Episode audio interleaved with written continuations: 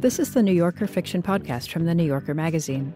I'm Deborah Treisman, fiction editor at The New Yorker. Each month, we invite a writer to choose a story from the magazine's archives to read and discuss. This month, we're going to hear The Falls by George Saunders, which was published in The New Yorker in January of 1996. His childhood dreams had been so bright. He had hoped for so much. It couldn't be true that he was a nobody. Although, on the other hand, what kind of somebody spends the best years of his life swearing at a photocopier? Not that he was complaining, not that he was unaware he had plenty to be thankful for. The story was chosen by Will Mackin, whose first book, Bring Out the Dog, was published in 2018 and won the PEN Robert W. Bingham Prize for debut short story collection. Hi, Will. Hey, Deborah. Thank you for joining us. Oh, thanks for having me. You, at some point, took a, a writing seminar with George Saunders. Is that right? Yes, that's right. Um, I signed up for the summer literary seminars in uh, St. Petersburg, Russia. Never having read any of his stories, I just saw a picture of him uh, wearing these boots that I thought were cool. So I, I figured he was cool too, and I was right. Uh huh. And and when you got to uh, St. Petersburg and you met George, what was your impression? Well, right away, I mean, he just kind of exudes this calmness and kindness, and uh, I got along with him really well. Um, enjoyed his class. It was the first fiction seminar I'd taken, and uh, he explained things in a in a very mechanical way. I mean, there was definitely an artistic undercurrent to it, but I remember him at the chalkboard one day drawing a a wiring diagram about how a story should work, and it was it, it looked just like a spark plug diagram on a on an engine. like these are all this is how it should fire, when, and how, and and it really made sense to me. Uh huh. And at that point, did you decide to read his work?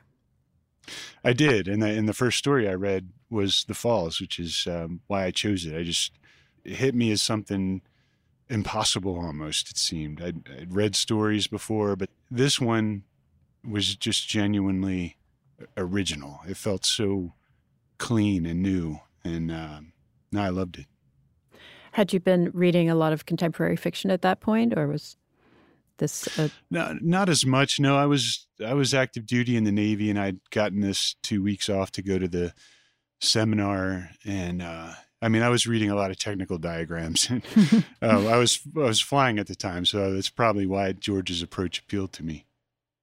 Yeah, and when you when you first read this story, The Falls, uh, without telling us what happens in the story, what did you mm-hmm. feel it was about? I felt it was about the protagonist just trying to get rid of his self doubt. Mm-hmm. And that appealed to you personally, or because that's a little bit. I mean, you, know, my time in the Navy was. Uh, I look back on it now, and it seems like I was always trying to be somebody like a Type A person, and I'm not naturally. And so to read this and kind of follow the protagonist's thoughts and his um, trying to come to terms with who he really is versus who he wants to be, that that struck a chord. Mm-hmm. What was it about the story that seemed impossible? I think just that there's no dialogue in it. Um, that didn't hit me at first, but looking back on it, you see like it's completely inner. It's just the thoughts of these two men. And it seems absolutely flawless. Like the thoughts are so perfectly lined out.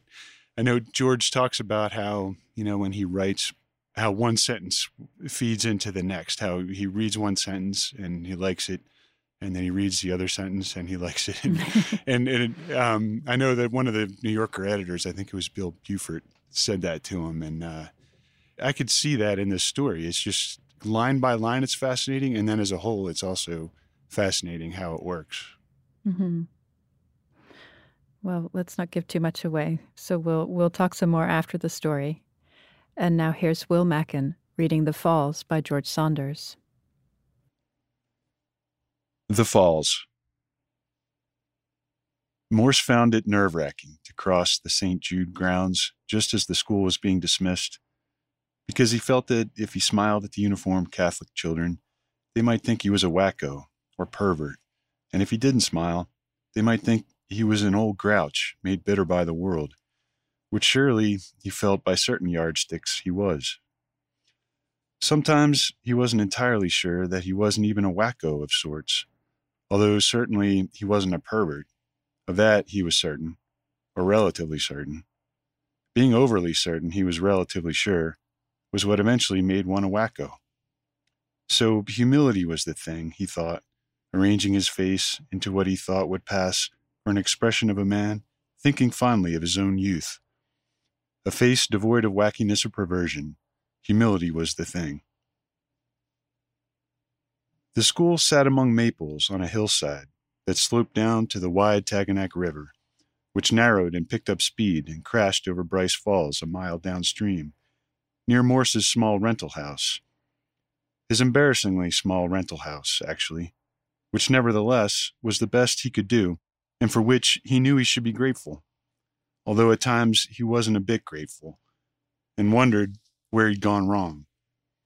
Although at other times he was quite pleased with the crooked little blue shack covered with peeling lead paint and felt great pity for the poor stiffs renting hazardous shitholes, even smaller than his hazardous shithole, which was how he felt now as he came down into the bright sunlight and continued his pleasant walk home along the Green River, lined with expensive mansions whose owners he deeply resented.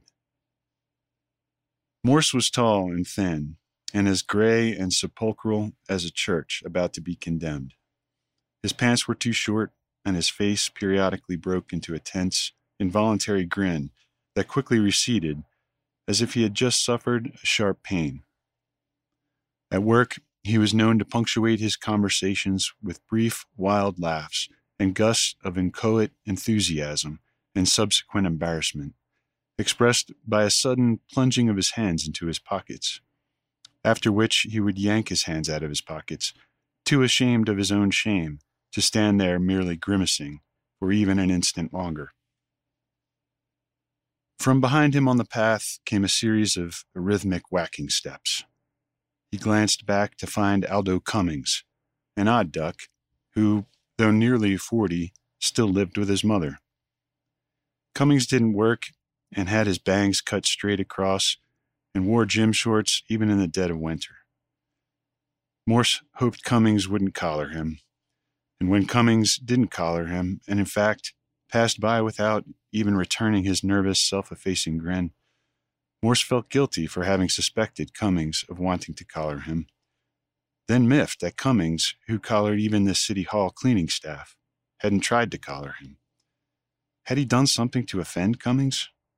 It worried him that Cummings might not like him, and it worried him that he was worried about whether a nut like Cummings liked him. Was he some kind of worrywart? It worried him. Why should he be worried when all he was doing was going home to enjoy his beautiful children without a care in the world? Although, on the other hand, there was Robert's piano recital, which was sure to be a disaster, since Robert never practiced and they had no piano and weren't even sure when or where the recital was. And Annie, God bless her, had eaten the cardboard keyboard he'd made for Robert to practice on. When he got home, he would make Robert a new cardboard keyboard and beg him to practice. He might even order him to practice. He might even order him to make his own cardboard keyboard, then practice, although this was unlikely, because when he became forceful with Robert, Robert blubbered, and Morse loved Robert so much he couldn't stand to see him blubbering. Although, if he didn't become forceful with Robert, Robert tended to lie on his bed with his baseball glove over his face. Good God, but life could be less than easy. Not that he was unaware that it could certainly be a lot worse. But to go about in such a state, pulse high, face red, worried sick that someone would notice how nervous one was, was certainly less than ideal.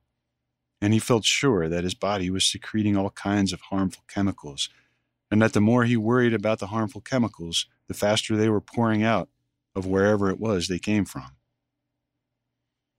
When he got home, he would sit on the steps and enjoy a few minutes of centered breathing while reciting his mantra which was calm down, calm down, before the kids came running out and grabbed his legs and sometimes even bit him quite hard in their excitement and Ruth came out to remind him, in an angry tone, that he wasn't the only one who'd worked all day. And as he walked, he gazed out at the beautiful Taganak in an effort to absorb something of her serenity, but instead found himself obsessing about the faulty latch on the gate, which theoretically could allow Annie to toddle out of the yard and into the river. And he pictured himself weeping on the shore, and to eradicate this thought, started manically whistling the Stars and Stripes Forever while slapping his hands against his side. Cummings bobbed past the restored gristmill, pleased at having so decisively snubbed Morse, a smug member of the power elite in this conspiratorial village, and one of the League of Oppressive Oppressors, who wouldn't know the lot of the struggling artist if the lot of the struggling artist came up with great and beleaguered dignity and bit him on the polyester ass. Over the Pine Street Bridge was a fat cloud. To an interviewer in his head, Cummings said he felt the possible rain made the fine, bright day even finer and brighter because of the possibility of its loss, the possibility of its ephemeral loss, the ephemeral loss of the day to the fleeting passages of time. Preening time, preening nascent time, the blackguard. Time made wastrels of us all, did it not, with its gaunt cheeks and its tomely reverberations and its admonishing glances with bony fingers? Bony fingers pointed as if in admonishment, as if to say, I admonish you to recall your own eventual nascent death, which being on its way is forthcoming.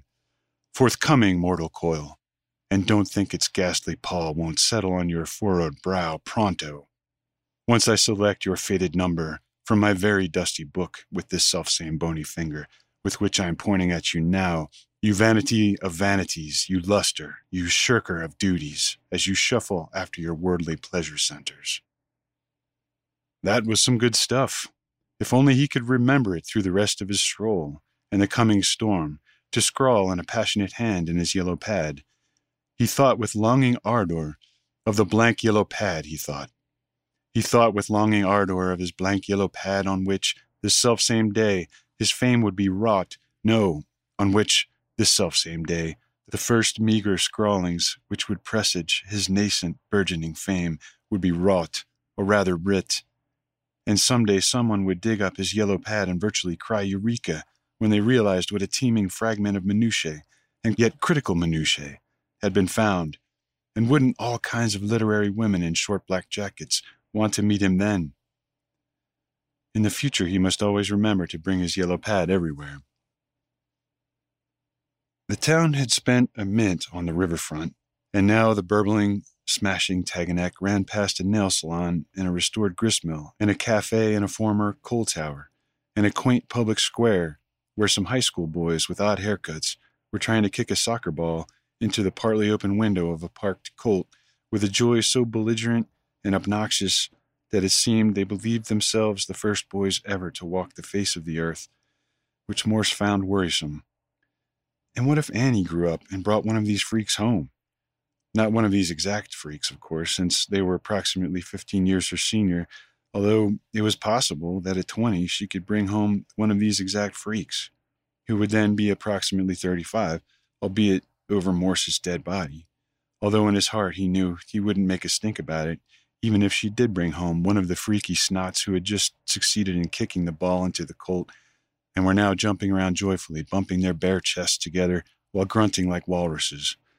And in fact, he knew perfectly well that rather than expel the 35 year old freak from his home, he would likely offer him coffee or a soft drink in an attempt to dissuade him from corrupting Annie, who, for God's sake, was just a baby.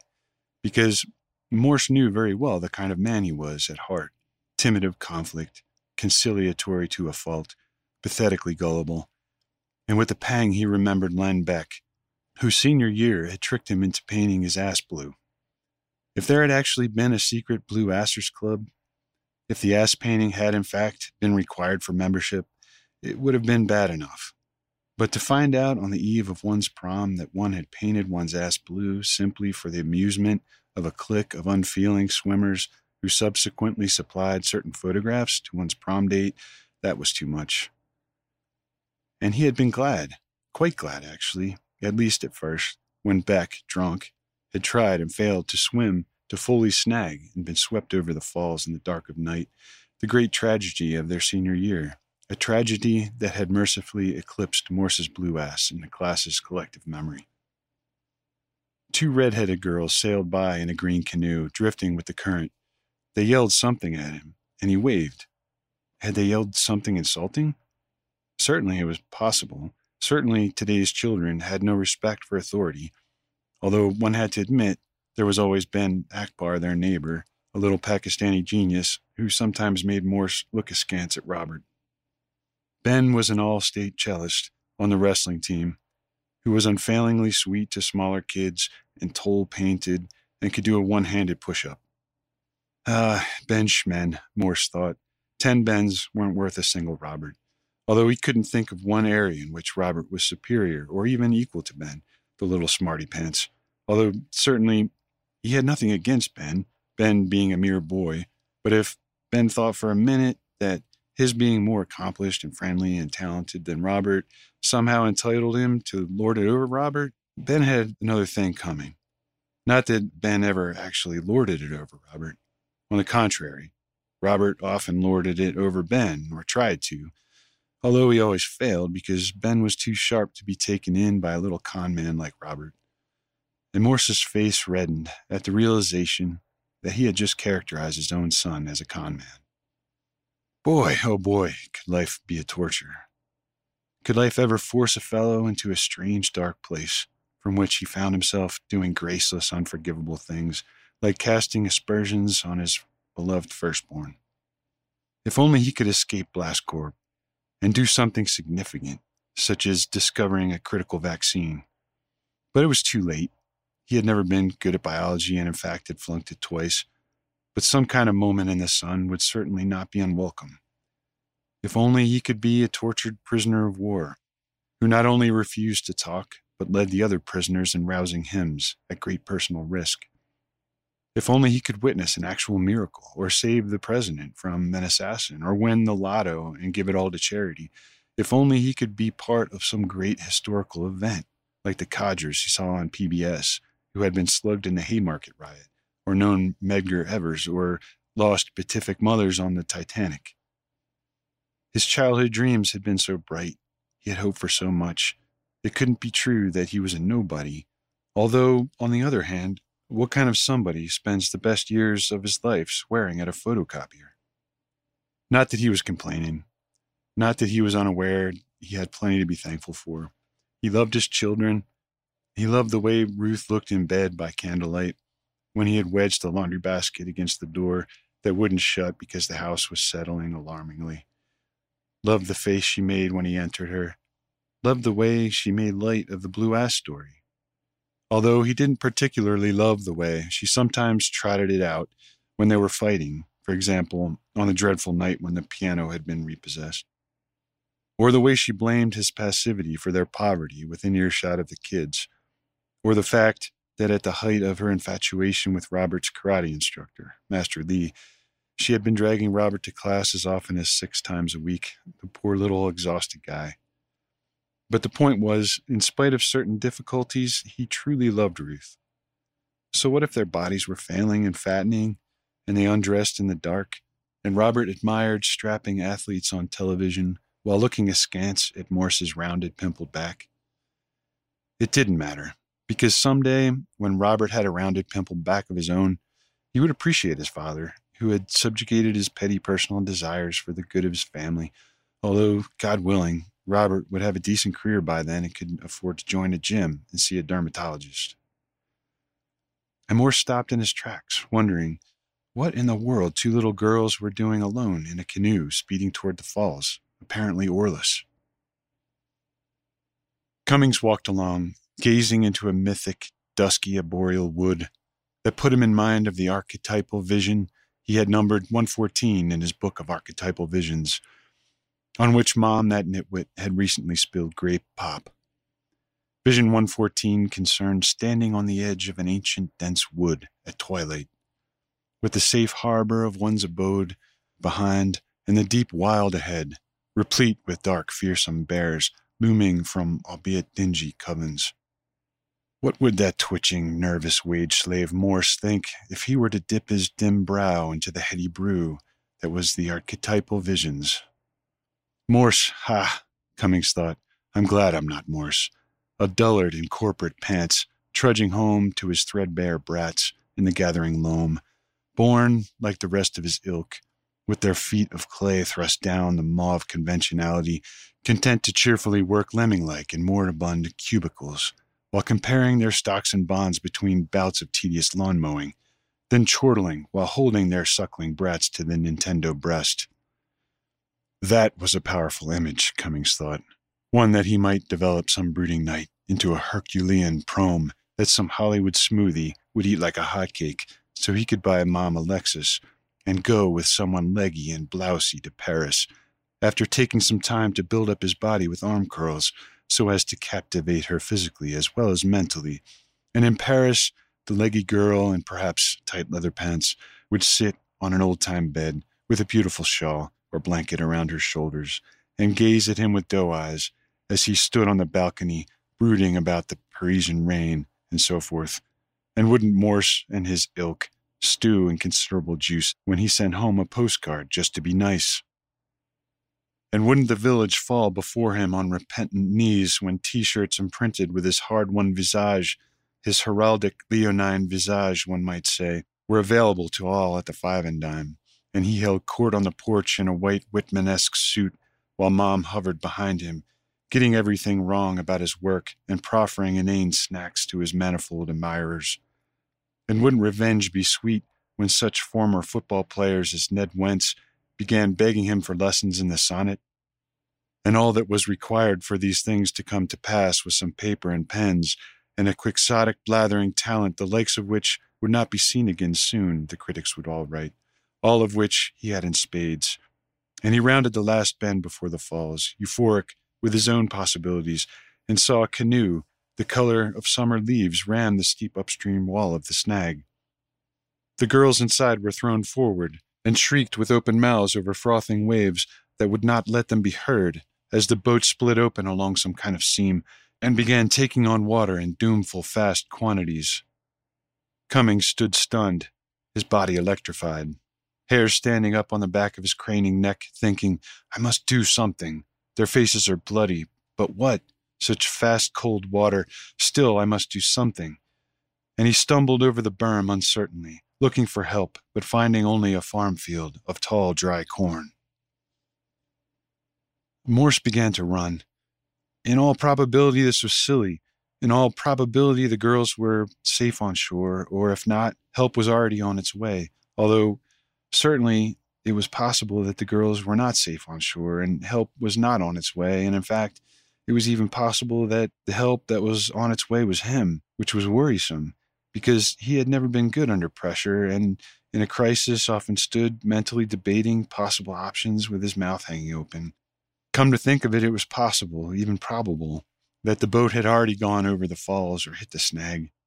He remembered the crew of the barge Fat Chance, rescued via Hope Bridge in the early Carter years. He hoped several sweaty, decisive men were already on the scene and that one of them would send him off to make a phone call. Although, what if on the way he forgot the phone number and had to go back and ask the sweaty, decisive man to repeat it? And what if this failure got back to Ruth and she was filled with shame and divorced him and forbade him to see the kids who didn't want to see him anyway because he was such a panicky screw up? This was certainly not positive thinking. This was certainly an example of predestining failure via negativity because who could tell? Maybe he would stand in line assisting the decisive men and incur a nasty rope burn and go home a hero wearing a bandage which might cause Ruth to regard him in a more favorable sexual light, and they would stay up all night celebrating his new manhood and exchanging sweet words between bouts of energetic lovemaking. Although, what kind of thing was that to be thinking at a time like this, with children's lives at stake? He was bad, that was for sure. There wasn't an earnest bone in his body. Other people were simpler and looked at the world with clearer eyes, but he was self absorbed and insincere and mucked everything up.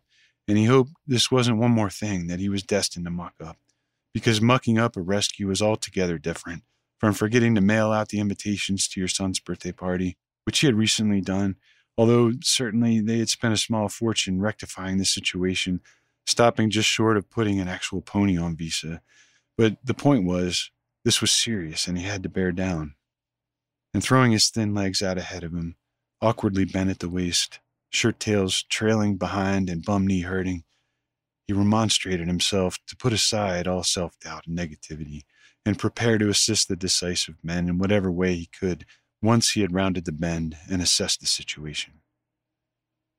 But when he rounded the bend and assessed the situation, he found no rope bridge or decisive men, only a canoe coming apart at the base of the snag and two small girls in matching sweaters trying to bail with a bait bucket. What to do? This was a shocker. Go for help? Sprint to the outlet mall and call 911 from Knife World? There was no time. The canoe was sinking before his eyes. The girls would be drowned before he reached Route 8. Could one swim to the snag? Certainly one could not. No one ever had. Was he a good swimmer? He was mediocre at best. Therefore, he would have to run for help. But running was futile because there was no time. He had just decided that. And swimming was out of the question. Therefore, the girls would die. They were basically dead. Although that couldn't be, that was too sad. What would become of the mother who this morning had dressed them in matching sweaters? How would she cope? Soon her girls would be nude and bruised and dead on a table. It was unthinkable. He thought of Robert, nude and bruised and dead on a table. What to do? He fiercely wished himself elsewhere. The girls saw him now, and with their hands appeared to be trying to explain that they would be dead soon. My God, did they think he was blind? Did they think he was stupid? Was he their father? Did they think he was Christ? They were dead. They were frantic, calling out to him, but they were dead, as dead as the ancient dead. And he was alive. He was needed at home. It was a no brainer. No one could possibly blame him for this one. And making a low sound of despair in his throat, he kicked off his loafers and threw his long, ugly body out across the water. That was Will Mackin reading The Falls by George Saunders. The story appeared in The New Yorker in January of 1996 and was included in the collection Pastoralia, which was published by Riverhead Books in 2000. Hi, I'm Deborah Treisman, fiction editor of The New Yorker. Each week on the Writer's Voice podcast, New Yorker fiction writers read their newly published stories from the magazine. You can hear from authors like Colson Whitehead, Turner nudged Elwood, who had a look of horror on his face. They saw it. Griff wasn't going down. He was going to go for it, no matter what happened after. Or Joy Williams. Her father was silent. Slowly, he passed his hand over his hair. This usually meant that he was traveling to a place immune to her presence, a place that indeed contradicted her presence. She might as well go to lunch. Listen to new stories or dive into our archive of great fiction. You can find the work of your favorite fiction writers and discover new ones. Listen and follow The Writer's Voice wherever you get your podcasts.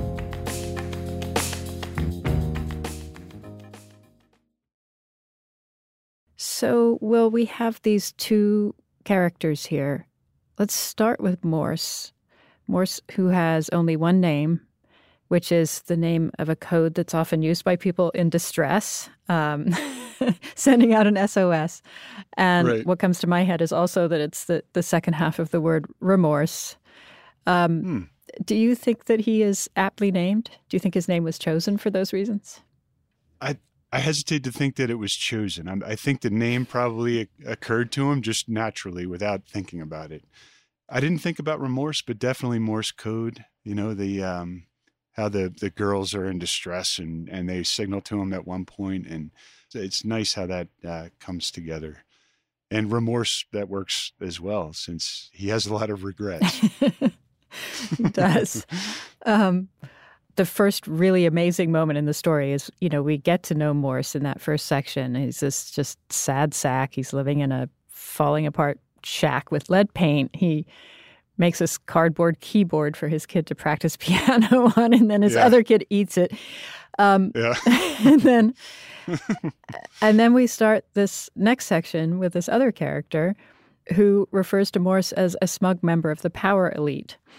And Yeah. I hit that line and I thought, okay, what's happening here? What does that do to how you read the story? you know, I think it's interesting how another good sign of how this story is is so well put together is its timelessness. You know, now it seems that that kind of thing is happening where how how right wing culture will often characterize uh, left wing culture as as the power elite or the and it seems kind of opposite to me, but they're very effective in doing it, and it's just the way that Cummings believes. His his belief is so strong that it makes it seem it just distorts the image of Morse from what seems obvious to be the case that he's nowhere near the power elite, but Mhm. but he sees him that way. So it's it's a reflection on Cummings and just his uh, inability to see the world for what it is. right. And how far removed he is, I suppose, from any actual, even attempt at a power Right. elite. Right, right, and he's kind of an example of uh, of someone being so set in their convictions that they're a wacko. You know, uh, Morse mentioned that I think in the first the first paragraph. One of the signs of of being a wacko is being too sure of oneself. hmm um, and Cummings, the way he views himself, uh, certainly has that. He's, you know, he sees himself as this struggling genius who's going to leave his mark Yeah. on the world. Right. And then Morse sees him as this weird loser who, you know, doesn't work and lives with his mom. Right. If we step back, how do we view these characters? How do you think George wants us to see them? Well, I think he wants us to see both of them with compassion ultimately. Um, Morse, of course, goes through the entire journey where he's self doubt and, you know, he's constantly chipping away at himself. And in the end, he kind of transcends that. And Cummings, it's a little bit more complicated, I guess, but the way Morse sees Cummings, there's some compassion in in that.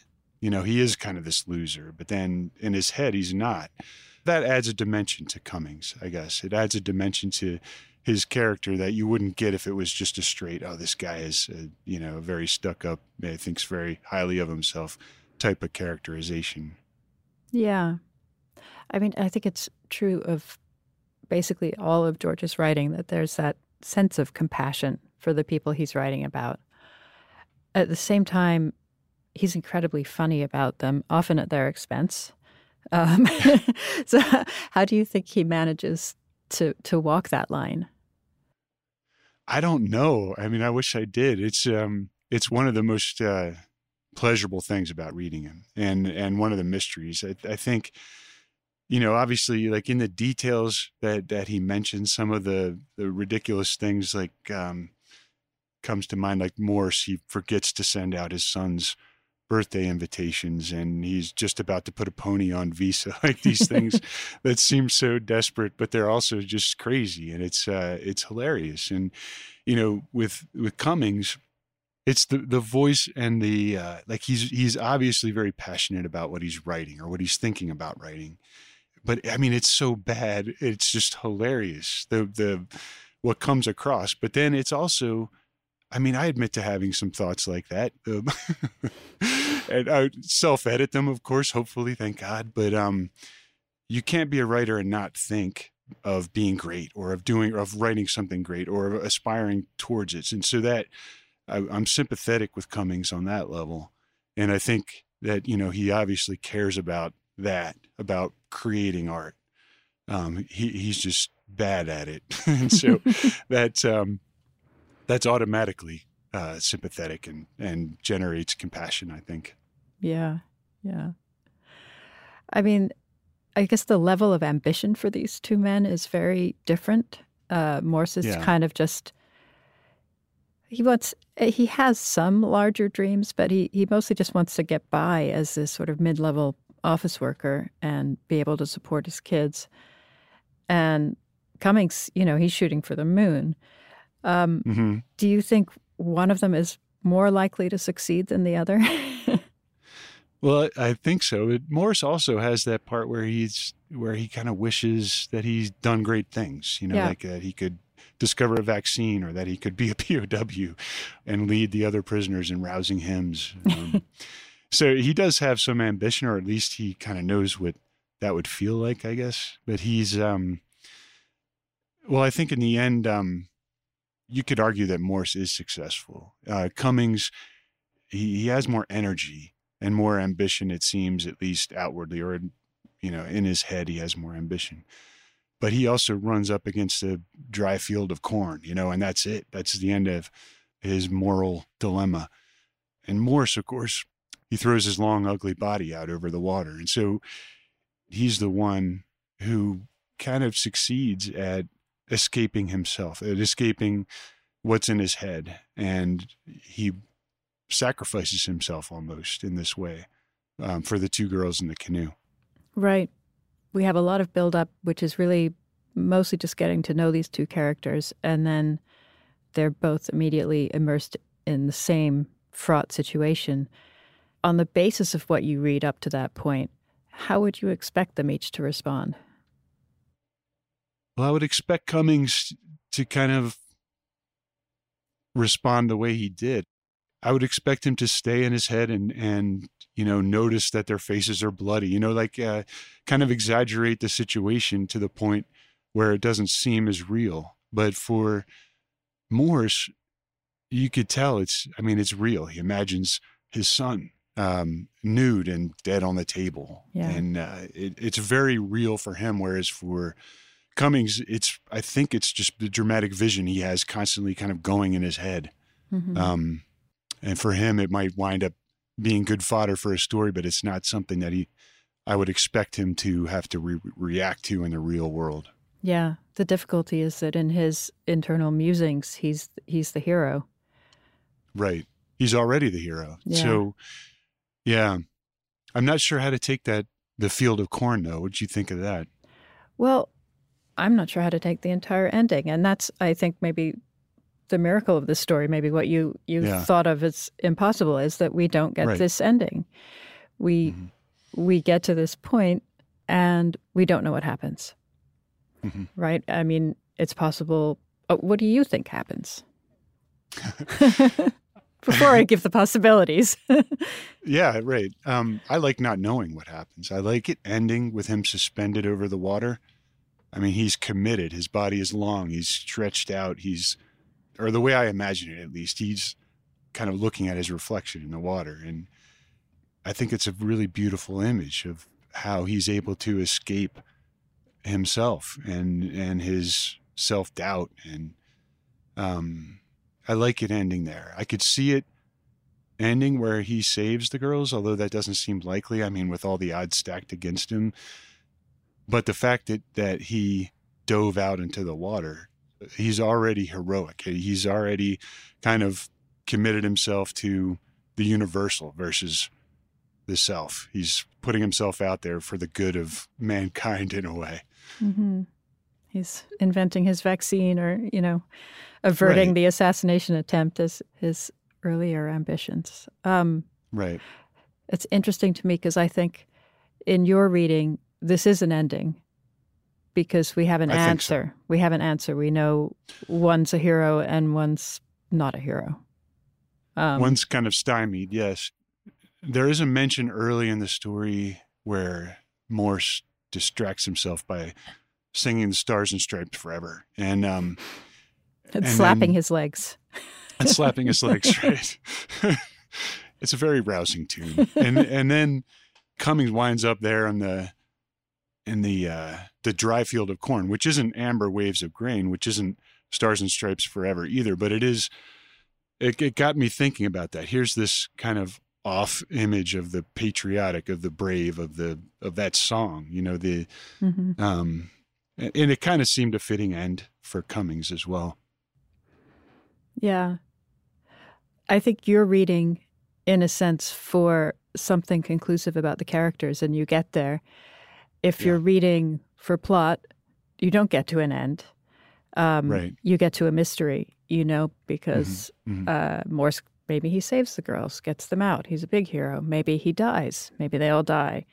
Maybe Right. Cummings comes back. Maybe Cummings dives in too. You know, who knows? Um, Yeah. Anything could happen. The most likely is that they're dead. um, you know, he says already the Right. girls are dead in the water. You know, they're they are Mhm. already in a sense dead. Mhm. Um, But I like this idea that we've actually already got our ending, that our ending is not do the girls live or die? Our ending is who rose to the occasion. Exactly. Maybe a lesser writer would go on a couple beats, but that it's almost unexpected. Like when I described a story as impossible, you're absolutely right about the ending is what does it.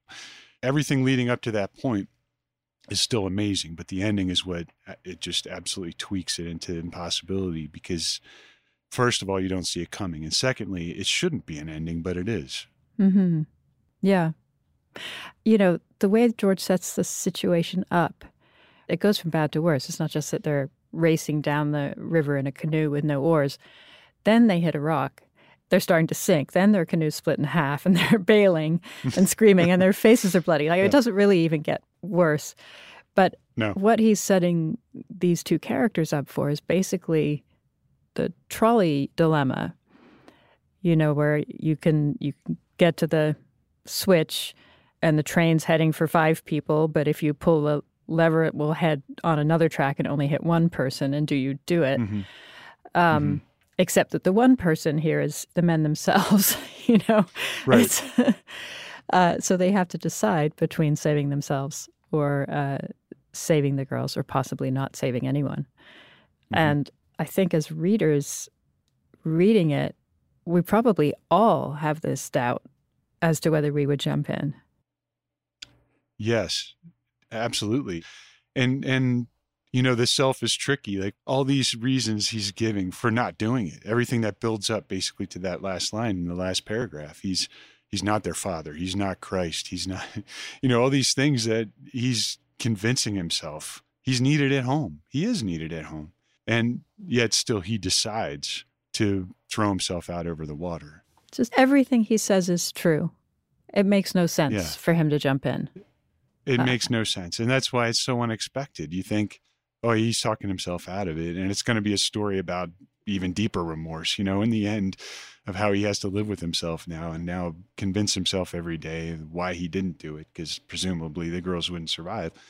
There's a possibility that that's changed, that he may save them. And at the very least, if he doesn't, he may still be seen as a hero for trying against impossible odds. Yeah.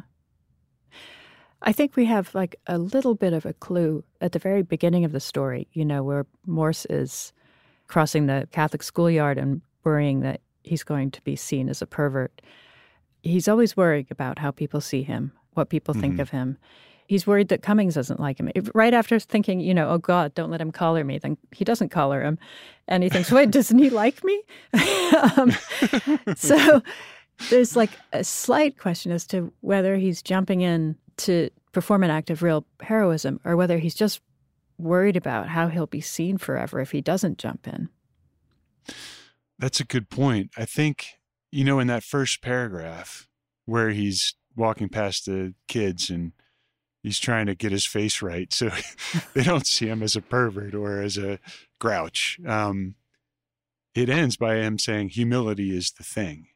And I think the humility that he expresses at the very end is I mean, he is not self-important at all. He the things that he's kind of building up towards, the reasons he's giving himself for not jumping in, all have some degree of importance to them. He's needed at home, for example.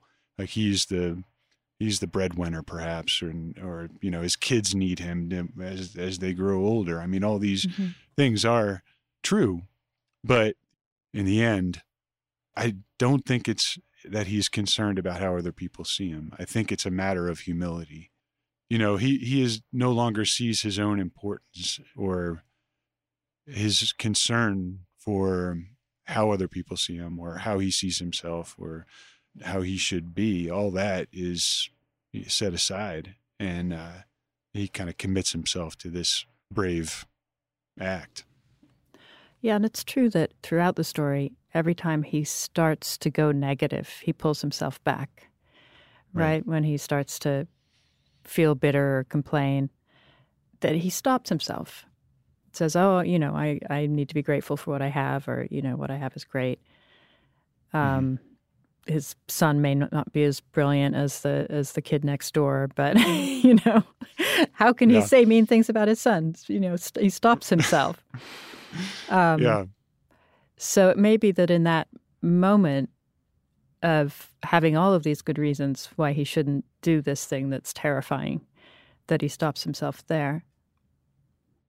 Yeah, he he does, and you know he kicks his loafers off before, so there is a little bit of, I mean, there's just that moment of preparation.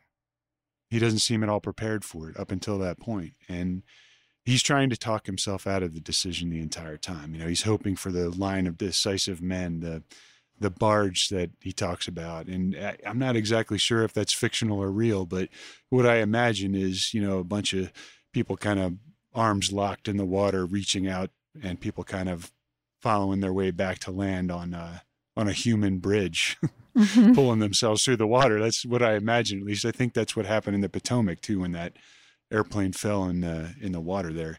Um, so he he's trying to talk himself out of what I think he already knows needs to be done. Yeah. It's interesting you brought up the Potomac. I was reading an interview with George that he gave a few years ago where he was talking about this story. And he said, Right after I finished a story called The Falls, I read an article about a phenomenon where a person will see somebody in distress and suddenly instinctively rush off to save them. And in that process, as they describe it later, their self momentarily disappears. I mm-hmm. remember reading the testimony of a guy who leapt into the Potomac back in the 1980s when a plane had crashed there, and he mentioned this there was suddenly no distinction between himself and the drowning person. That's a powerful notion that we are capable of that sort of feeling. So he says he read this after writing the story, so it didn't inform the story, but perhaps he already had that idea. Yeah, th- the idea of the kind of the universality of of that kind of sacrifice. Yeah, the idea that at that moment, Morse doesn't see himself as different from the girls. They're all kind of one. And so, yeah. of course, he can't not dive in. Yeah, and I mean, he does have that thought where he he says, "Do they think I'm Christ?" I mean, that kind of seems like a leap, but you know, he's walking past the Catholic school in the beginning, and you know, I know that George has a has a Catholic school background, and that informs his writing pretty deeply. And so, yes, it does seem to be like that. He, you know, by checking all these things off, he's kind of this is how he's approaching that universal moment where you might even argue that him and Cummings are the same at that point. Cummings maybe just turned the wrong direction and wound up in a field of corn, whereas he's going to leap out over the water. Again, we don't know what Cummings would have decided. I doubt that he would have decided to make the same choice, but the the feeling that he's describing, I think Saunders achieves that in the last line because you know when you question, did he live? Did he die? You know, and you reach the point where, at least for me, the first reading, the the ending struck me as so beautiful, and I think it was for that reason because it almost generates that feeling. It almost gives you that aha moment, like, oh, yes, that's possible, and then then right after that, you wonder, like, well, did he make it? Did he not make it? What happened to the girls? Right. so you go kind of like right back into, you know, Morris's yeah. thinking. Yeah. Mm-hmm. There's the Catholic reference. There's also something sort of Buddhist about it, which is mm-hmm. George's present rather than his childhood. This sense of these beings just sort of floating, you know, it doesn't matter what body they're in. Right. Um, and, and inhabiting this karmic space. I suppose, you know, Morse runs through all the possible outcomes in his head. He understands that if he tries to get help, it will be too late. Cummings mm-hmm. maybe doesn't understand that. I mean, you do get the sense he's running for help, but then he gets up mm-hmm. and he's just in an empty field. Um, mm-hmm. And the question is, what does he do then? Mm-hmm. We don't know. And and he didn't have the selflessness to run through the options in his mind. He's completely immersed in his self. yes, right. And, you know, that's why I think it's a fitting end. It, it seems to fit his kind of dramatic and internal view of the world. And I wouldn't expect him to take any sort of action that would, you know, have any sort of consequence in the real world. Whereas Morse Morse has experienced consequence many times. You know, he had his piano repossessed. He, his daughter ate the keyboard. He almost bought a pony on Visa. Like he he understands the implications of of bad decisions. But you know, I'm not so sure Cummings does. He lives with his mom. You know, maybe his mom just protects him from all that. Yeah, yeah. Mm-hmm. Whereas Morse has to deal with his wife's infatuation with the karate teacher and, uh, and his round, pimply back. Yeah. Yeah, right. And his blue ass. oh, God. Yeah. Well, luckily, you know, there was a distraction from that. I mean, I suppose in Yeah. a way, maybe he's atoning for having felt pleased that Len Beck floated off down the falls. Yeah, there's a parallel there with that. You know, Len Beck. I, I assume he was. I think he even says so. He was like a some kind of superstar swimmer or football player, or I forget. But anyway, he had this cachet in the in the school and got drunk and decided to swim out to the snag. And and he, I would argue, Len Beck saw himself as heroic in that moment. He was going to do it. Mhm. You know, it was this thing that nobody had ever done. And so now he's going to make his mark in the world or start, you know, early. And he didn't make it. And um, good thing it, it eclipsed the Blue Assers Club. But, you know, the, I think that's on his mind, on Morse's mind when he makes his decision, not just the humiliation that he suffered. I mean, that part probably is forgotten, but the, the fact that, you know, someone like Len Beck couldn't do it. Um, Right. You know, he knew how impossible it was. There was proof. Yeah. And maybe in a way, because he was initially happy about Beck's death, there is some Oh, remorse, yeah. right? So Mhm. maybe Yes. maybe that drives him not to let these girls die. Yeah, that that definitely could. I mean, he did say he felt he felt happy about it, uh, about Len Beck's death, and Mhm. at least for a little while, it says something something like that.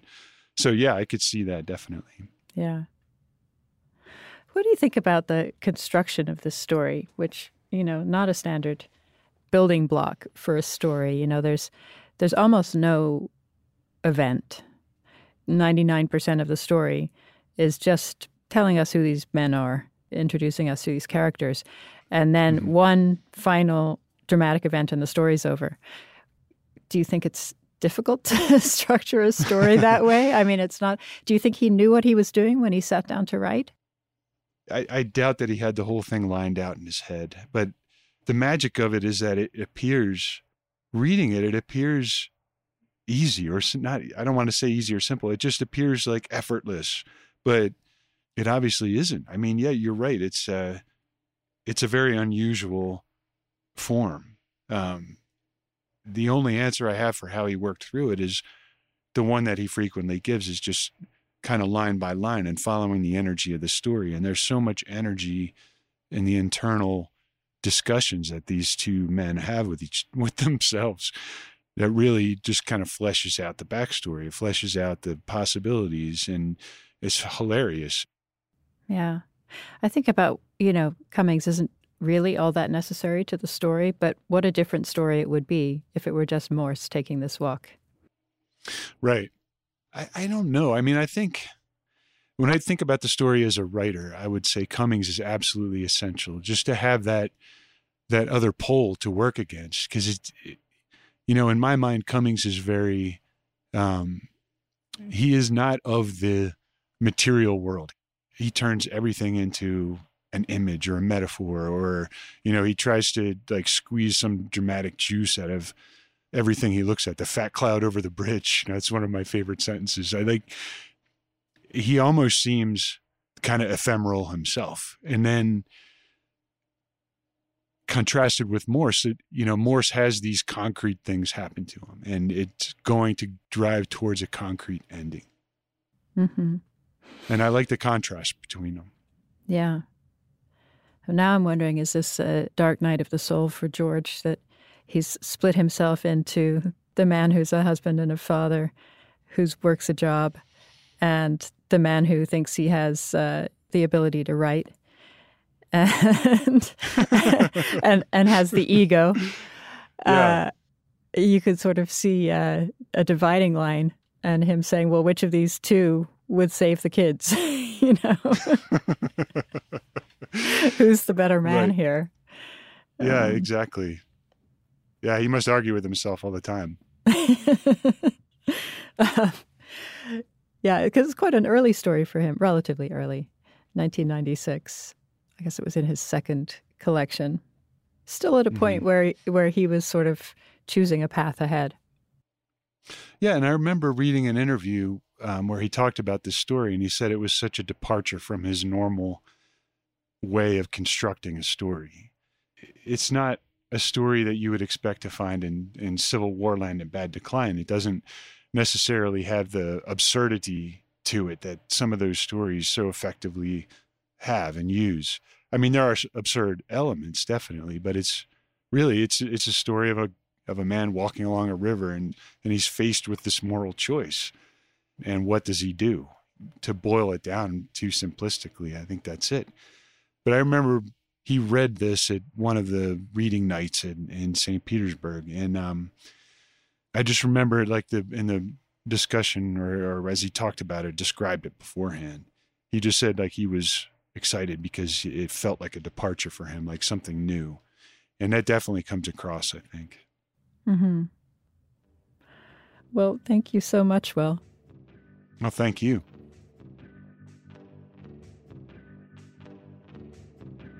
George Saunders is the author of 11 books, including the story collections In Persuasion Nation and 10th of December, the novel Lincoln in the Bardo, which won the Man Booker Prize in 2017, and the nonfiction work A Swim in a Pond in the Rain, which came out earlier this year.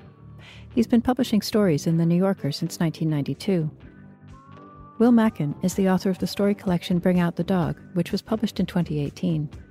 His first story in the magazine, Kattekoppen, came out in 2013 and was included in the Best American Short Stories the following year. You can download more than 170 previous episodes of the New Yorker Fiction Podcast or subscribe to the podcast for free in Apple Podcasts. On the Writer's Voice podcast, you can hear short stories from the magazine read by their authors. You can find the Writer's Voice and other New Yorker podcasts on your podcast app. Tell us what you thought of this program on our Facebook page, or rate and review us in Apple Podcasts. The New Yorker Fiction Podcast is produced by Michelle Moses. I'm Deborah Treisman. Thanks for listening.